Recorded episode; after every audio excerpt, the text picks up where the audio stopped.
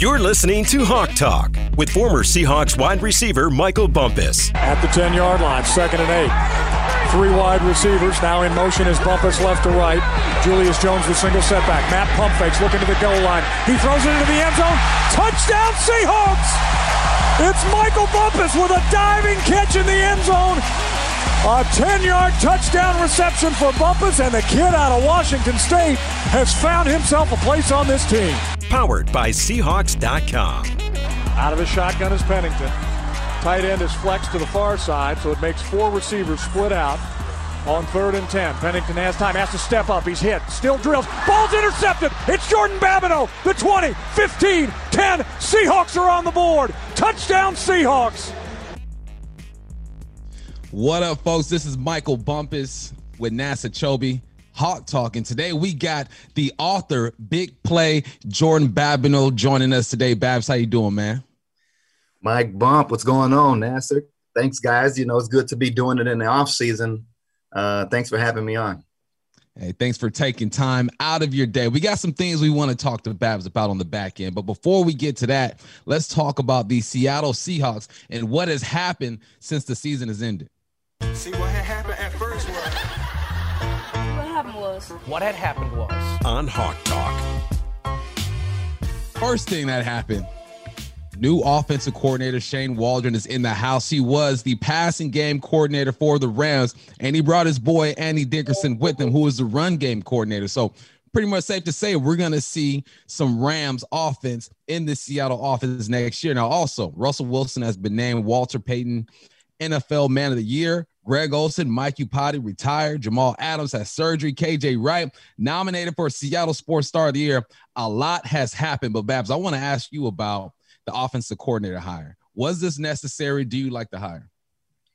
Well, in terms of necessary, absolutely. They had to fill that void. Um, certainly after parting ways with Schotty, who I thought, you know, did a, a pretty good job of navigating this offense and getting – um, at least the first half of the season, some sparks flying. I mean, I mean, this offense was just high powered, and Russell Wilson was playing, you know, at a high level. Um, now, what happened on, you know, the second half, and we're in the what had happened seg- section.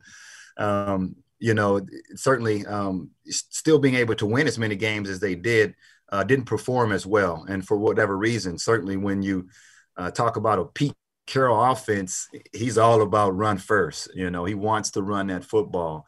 Um, and I think in, in, in many ways, offensively, um, you know, the Hawks kind of put themselves in, you know, bad situations, you know, going from uh, first and second, not winning first and second down as well as they did in the first half of the season and putting themselves in third and long situations on third down.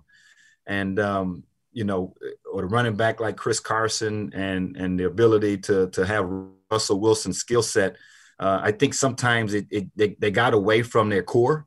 Um, whether it was Russell, you know, wanting to to you know uh, improvise on the run or not taking the check down or you know not running the ball in what would have been running situations, so moving away from being too predictable in the offense they lost their identity a little bit offensively in the second half of the season, and we saw saw the offense sputter a little bit. Now, what we did see was that defense get better, bump. Yeah. So that was uh, there was some some bonus. I mean, some some good that happened in the 2nd mm-hmm. half of the season.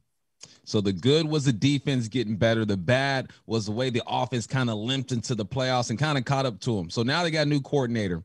If you are Shane Waldron, what's priority? What what's the first thing you want to do when you get into the building?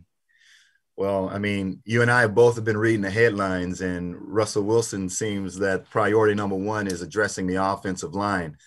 And and you probably, you know, look at the offensive line. In my opinion, I thought the offensive line was, you know, probably one of the better units that Russell has had, you know, um, in the last few years. Um, the, the most, I would say, probably questionable position was um, you know, seeing Justin Britt get hurt, you know, at the center position. So they they had a change there. Uh, the left guard position, they were working out, um, working with Mike Iupati, uh, but he's older now. And now that he's retired, um, certainly that's to me probably a question mark, um, you know, in filling that void. But uh, across the board, I thought offensive, the offensive line was was you know pretty pretty solid in, in terms of where they finished. Um, but the running back position is something that I think you you'd see uh, you know, take a heavy look at as well. Um, Carson, I, believe, is a free agent, and um, you know, wanting to run the football and having looked at the success that the Rams have had in the past with running the football.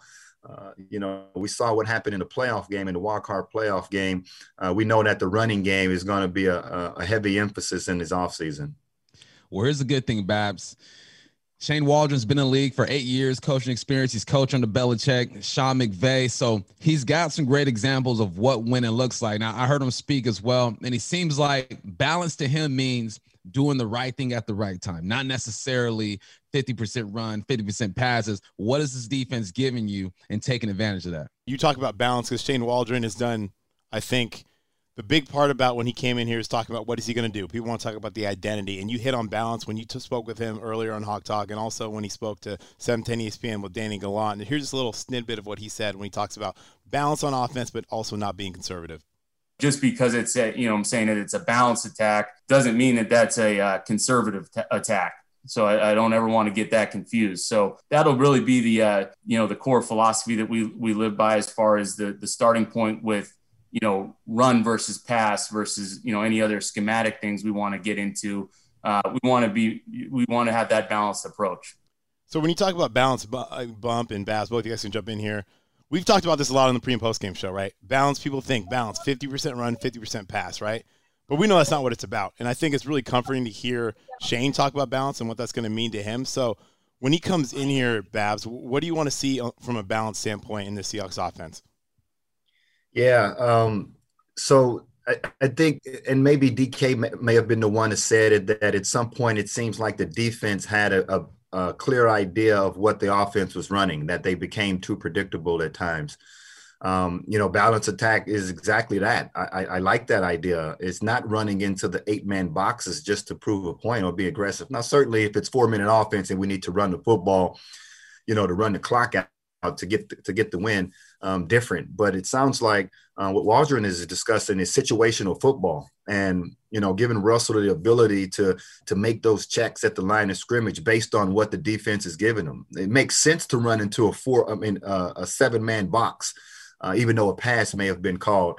Um, but I'd like to see, and, and something that I've that I've seen quite a bit with the Rams offense is that their quarterback Goff was under center quite a bit more, and you know instead of running the ball out of the offense, um, always out of the gun.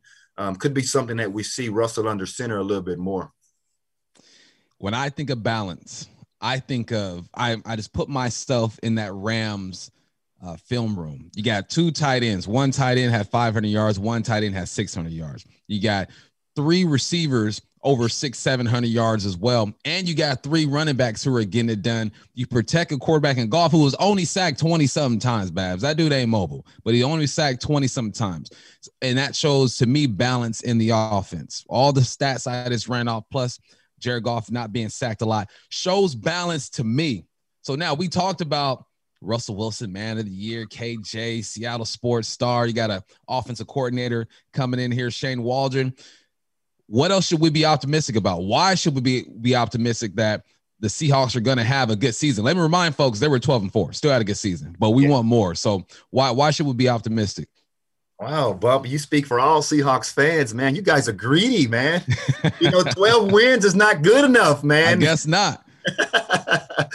um, you know, because you know, the reason is is that uh, you know, I I think that first I'll say that um, you know, the Russell Wilson talk, uh, you know, is, is more so like, you know, two brothers arguing over the last dinner roll. you know, um, it, you know, look, my, we'll bake more, you know, um, we'll, we'll, we'll, get more dinner rolls on the table, guys. Um, come on. Um, and, and, you know, but, but because of that, you know, with, with Coach Carroll and um, Russell Wilson combination, um, if you look at the history, I mean, why, why would you believe anything different than these two are able to put together another winning season? And then offensively, being able to add, you know, a weapon and a head coach like the, the new offensive coordinator and Waldron that we just hired, um, it, immediately, it, at least on surface, on paper, right now, you, you would say that the offense has improved because of you know the success that we've seen over the course of the last few years with the Rams offense. And anyone who's watched the NFC West and watched the Seattle Seahawks battle the LA Rams in the past understand that that has always been a tough matchup for the Seahawks. And not just because they their their defense is as good, and certainly their defense got a lot better last year. And of course, if you got the best defensive player in the game, and Aaron Donald, I mean, you know, he can cause havoc to any offense. But but everything that you mentioned from a balanced attack and uh, their their receivers and their tight ends having success in throwing the football. Uh, Jared Goff, you know, who's no longer in LA, but even still has had a lot of success early in his career, suggests that this offense will make improvements.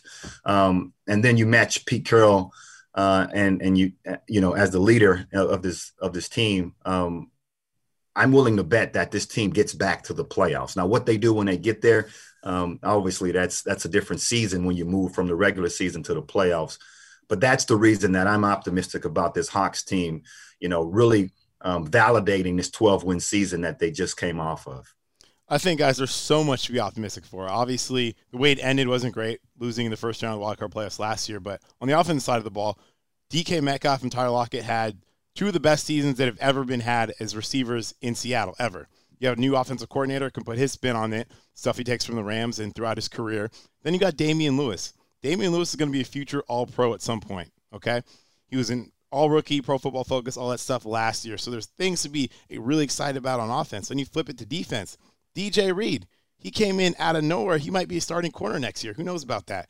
Jordyn Brooks is a young cat who stepped in, and once he got a seat wet and playing, so even with the guys that we know are under contract that are coming back, there's a lot to be optimistic about. Jamal Adams is going to be healthy coming off a year where he had nine and a half sacks, set an NFL record for defensive backs. I mean, guys, so much to look forward to. I kind of just talking about it gets me fired up, man. I'm ready for training camp. Let's go, bum. Get us going, Nas. You hear it, people. Be optimistic. All those reasons Nas is lifted off right now, but now I'm gonna flip it. All right. Now, why should we be concerned? I'll give you a couple reasons why you can be concerned. Chris Carson is a free agent. Shaq Griffin is a free agent. Don't know what Carlos Dunlap's going to do. They got to do some things on defense and kind of maintain what you talked about, Babs, how they finished the regular season when it came to the performance of this defense. All right, we did the good side. Now what's the bad side? Reasons for concern? Any reason?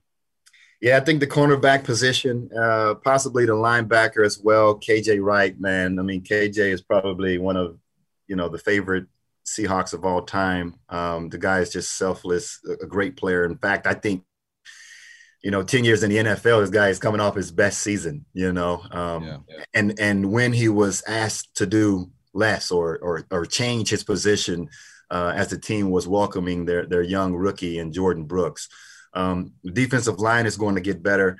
Um, and, you know, I, I, I, guess just looking across the board, um, you know, from from that standpoint as well, is that here's what I really hope, Bump, and and I know the 12s do as well. Getting the fans back into the stadium next year, man. I yeah. mean, that's huge. That'll be a huge lift, and certainly, um, you know, it was just unfortunate that we had to, you know, go through what we did last season. But man, we played a full season, um, you know, in the middle of the pandemic. So having the 12s back in the stadium would be would be amazing. Uh, and certainly there's a lot of young rookies and a lot of young talent uh, that, that, that'll take this franchise over the next few years, um, you know, in, in being a competitive franchise in the NFC West. Uh, what, what stands out to you, Bump? I mean, where, where the where the concerns, man? Concerns. Guys got to get paid. Guys want to get paid. They should get paid. And how many of these guys are going to be able to bring back in the development of the young guys behind them? Which yeah. leads me to my next question there. Yeah. Who's going to have a breakout season? I'm going to name, I'm just give you some names. Out of these guys, who do you think has a breakout season for the Hawks? All right. We got Marquise Blair, LJ Collier, Jordyn Brooks, Poona Ford, Rashad Penny, DJ Reed on the back end, Jordan Simmons, Phil Haynes, Jamarco Jones, Kyle Fuller. Who's breaking out? Oh well, uh, I know Marquise Blair be coming off of injury, and and uh, man, he had you know a tremendous upside and and and great plans for him. So I, I think he I think he comes back with um, with the vengeance and something to prove, a, a chip on his shoulder. Uh, LJ Collier, you know, we watched LJ his rookie season battle injuries, and now his second year, uh, he was productive. You know, I'm, I'm, I'm excited to see his growth as well. And then of course Jordyn Brooks. And I know I talked specifically about the defensive players right there, bump. But those are the players that I've been watching, man. And those those young players right there have the ability to be playmakers. And now it's just going out and doing it and, and continuing to um to get better at, at their roles. All right. I mean, for me, when you talk about breakout players, there's a ton to look at. LJ Collier is the one that sticks out to me, right? He was a former first round pick. He got a lot of heat in Seattle because he got hurt starting off, right? So he missed all of camp in 2019, was kind of slow getting along. But last year, he kind of came out, made some plays, had three sacks, had over 20 tackles.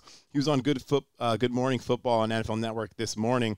And he just talked about, hey, like he kind of got his legs under him his sophomore year. He's ready to go. And he said, hey, I'm coming with it in year three. He's poised to have a breakout season. I think it's there. I think – the improvement on defensive line with Jarran Reed and you, you, add Carlos Dunlap. I think in year three, he's finally going to get, you know, he knows what it's like to be a pro now. So LJ Collier for me is the guy I think is finally going to come out and be that first round pick that all Seahawks fans and 12s want him to be. And I think he's finally going to do that next year.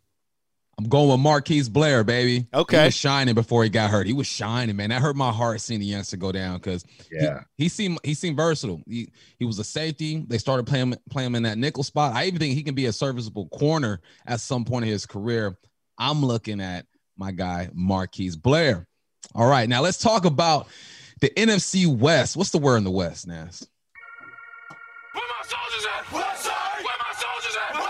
And the Seahawks are the NFC West champs again. What's the word in the West on Hawk Talk? What's the word in the West? I'll tell you what the word is. The Hawks run the division.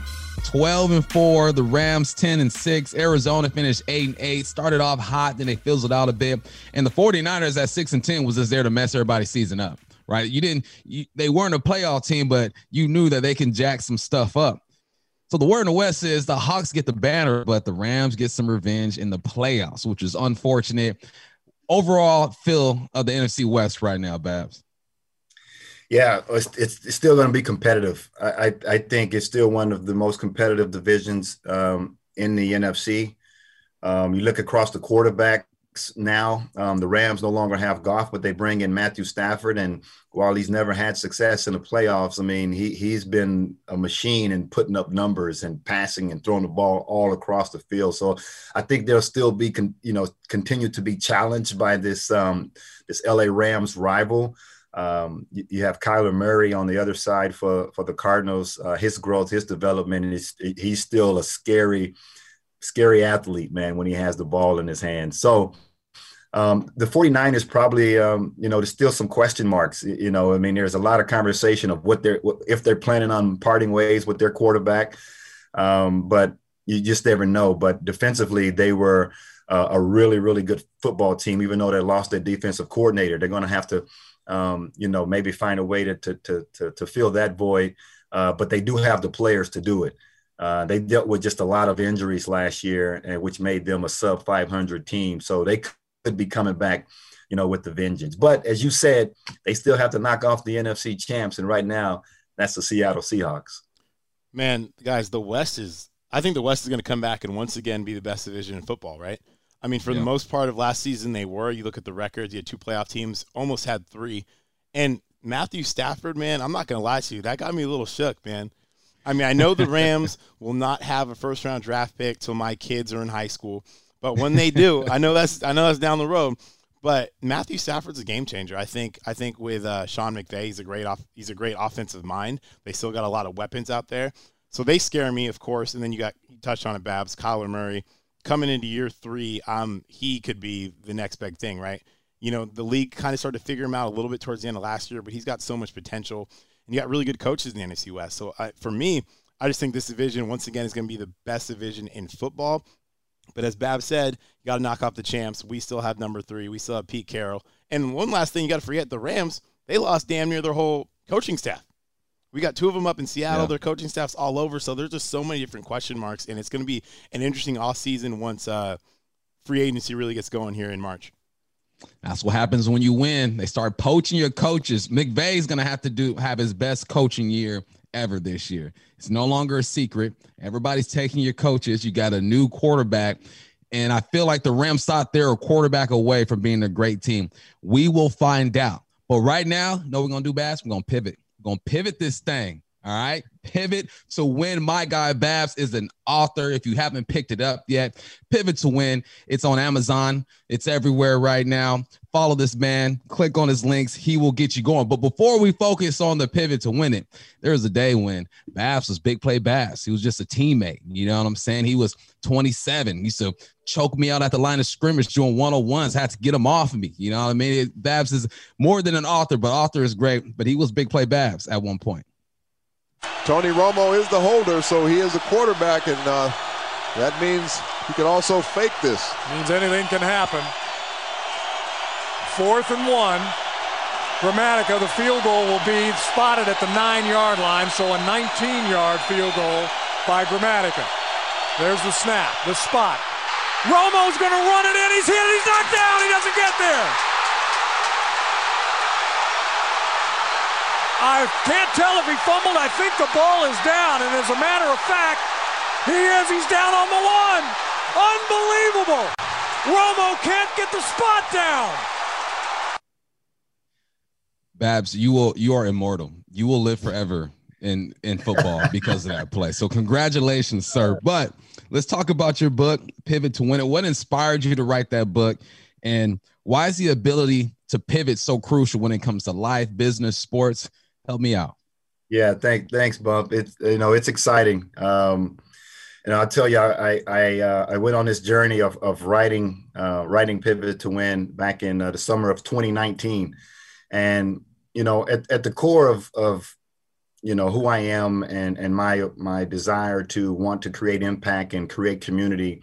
Um, it, it's about helping other people. Pivot to Win is just another way that gives me an opportunity to do so. And in the book, Pivot to Win, I share my stories of success and failures. And, you know, we're all we're all pivoting, you know, all the time. Um, you know, whether we realize it or not, change is uh, one thing that's consistent in, in, our lives. And and and Bump, I, I, know you've had your experiences as well uh, of pivoting away from the NFL, but you know, for me, it was it was a big challenge. You know, um, I felt like I lost a, a self, a, a, piece of myself. I lost a little bit of identity. I was dealing with um, challenges and of um, you know uh, psychology challenges of of um, value, uh, finding myself.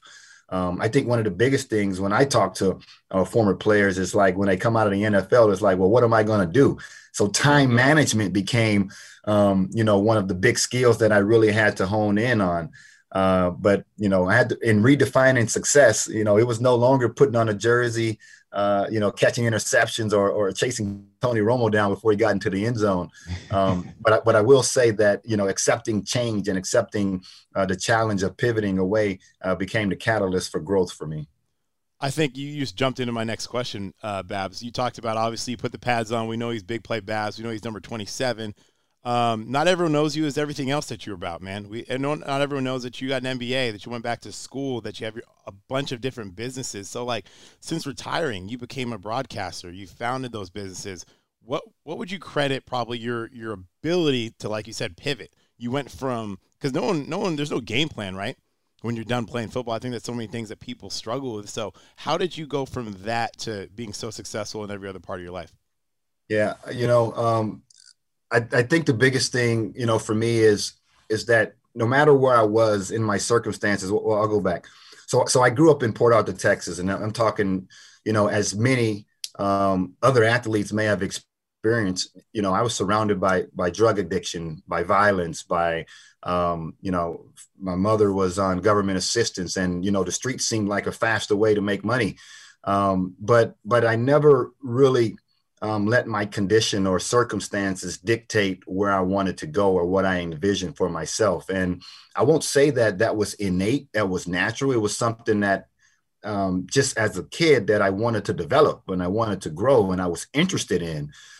Um, I remember as a, as a child looking on looking at a clock on the wall and you know understanding like how does this clock work like it what how does this clock know that it's noon or that it's 12:30 or whatever time it was uh, well, I later found out as I got older, bump that all it took was batteries, right? You put it to batteries in it and it works. But but when we talk about the, the clock, you know, this this this idea of the clock is that you know one axle or one mechanism moves the other, you know, and it's like what am I doing now today that will help me move closer to the person I become or the person I desire for myself, the change that I want to seek in my own life or um, or the, you know, the, the the upgrade or um, advancement in my career that I want.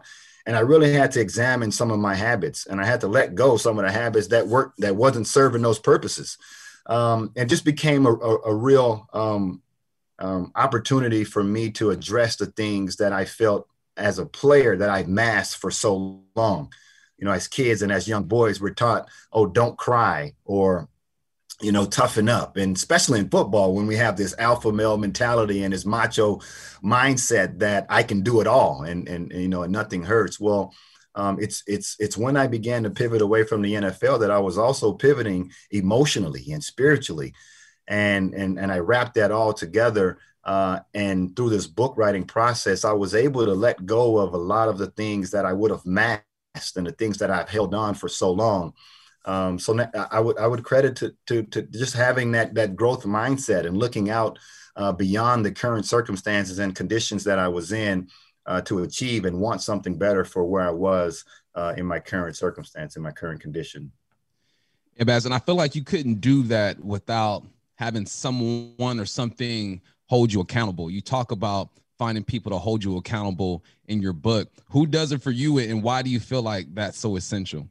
Yeah, you know, it's it's it's one of those things when when you start talking about accountability um, that you know um, you can be accountable to yourself, right? But um, I think when you begin to um, to share what it is that you want with someone who can hold you accountable, for instance, you, I mean, when we played, our coaches held us accountable. I mean, you have to know the playbook um, in order to make to get on the field. You, you you have to understand your position, and you almost have to understand how the positions around you work as well. I mean, you, you really have to look at it from a, a big picture, a bird's eye view of how the offense, how one player affects the movement of the other.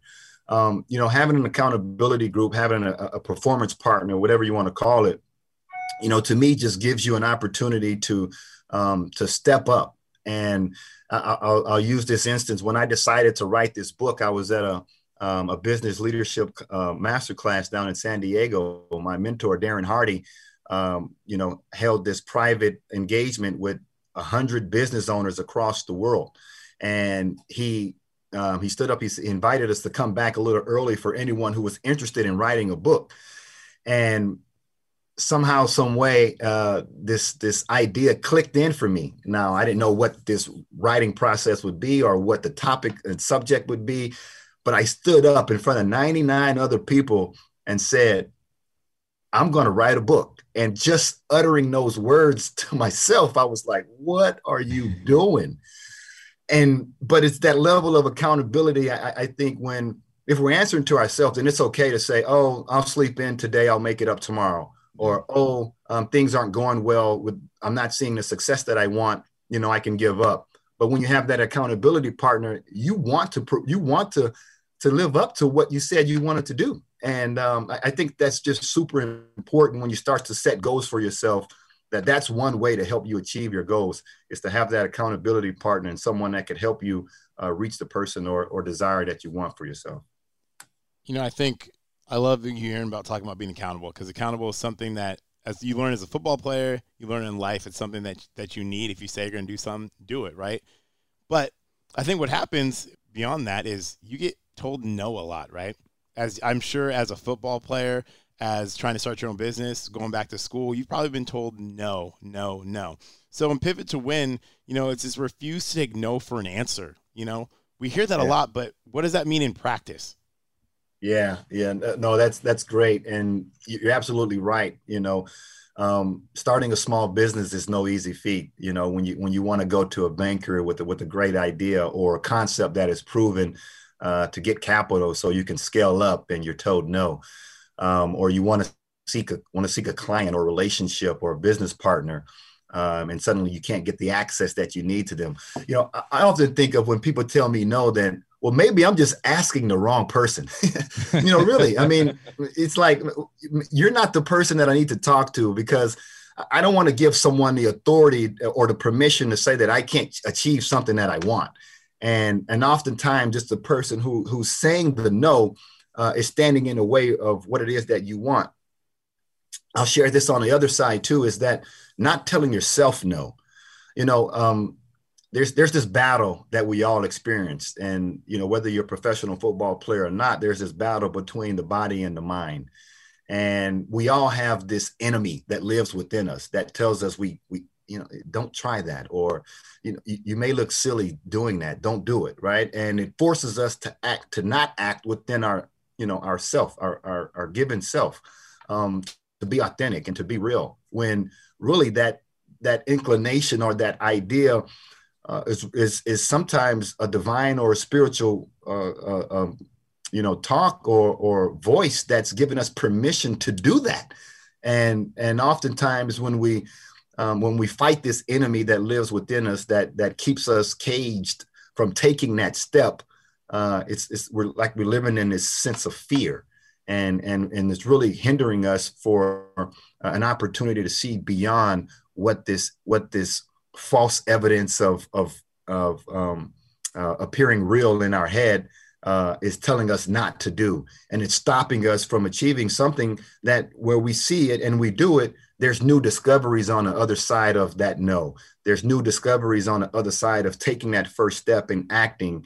And I think that's one of uh, you know two ways to look at it. It's the one person that's standing in the way of your yes, and maybe you're just asking the wrong person who don't have the authority.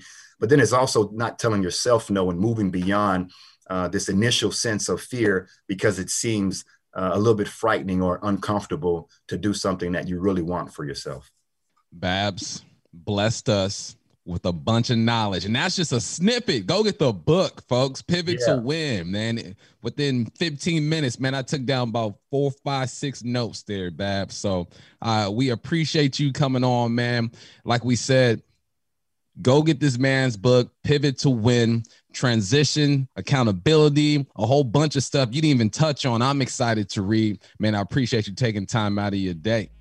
Yeah, thanks, thanks, Bump. And and for those, um, you know, you can go get a free chapter download right now at pivottowin.com.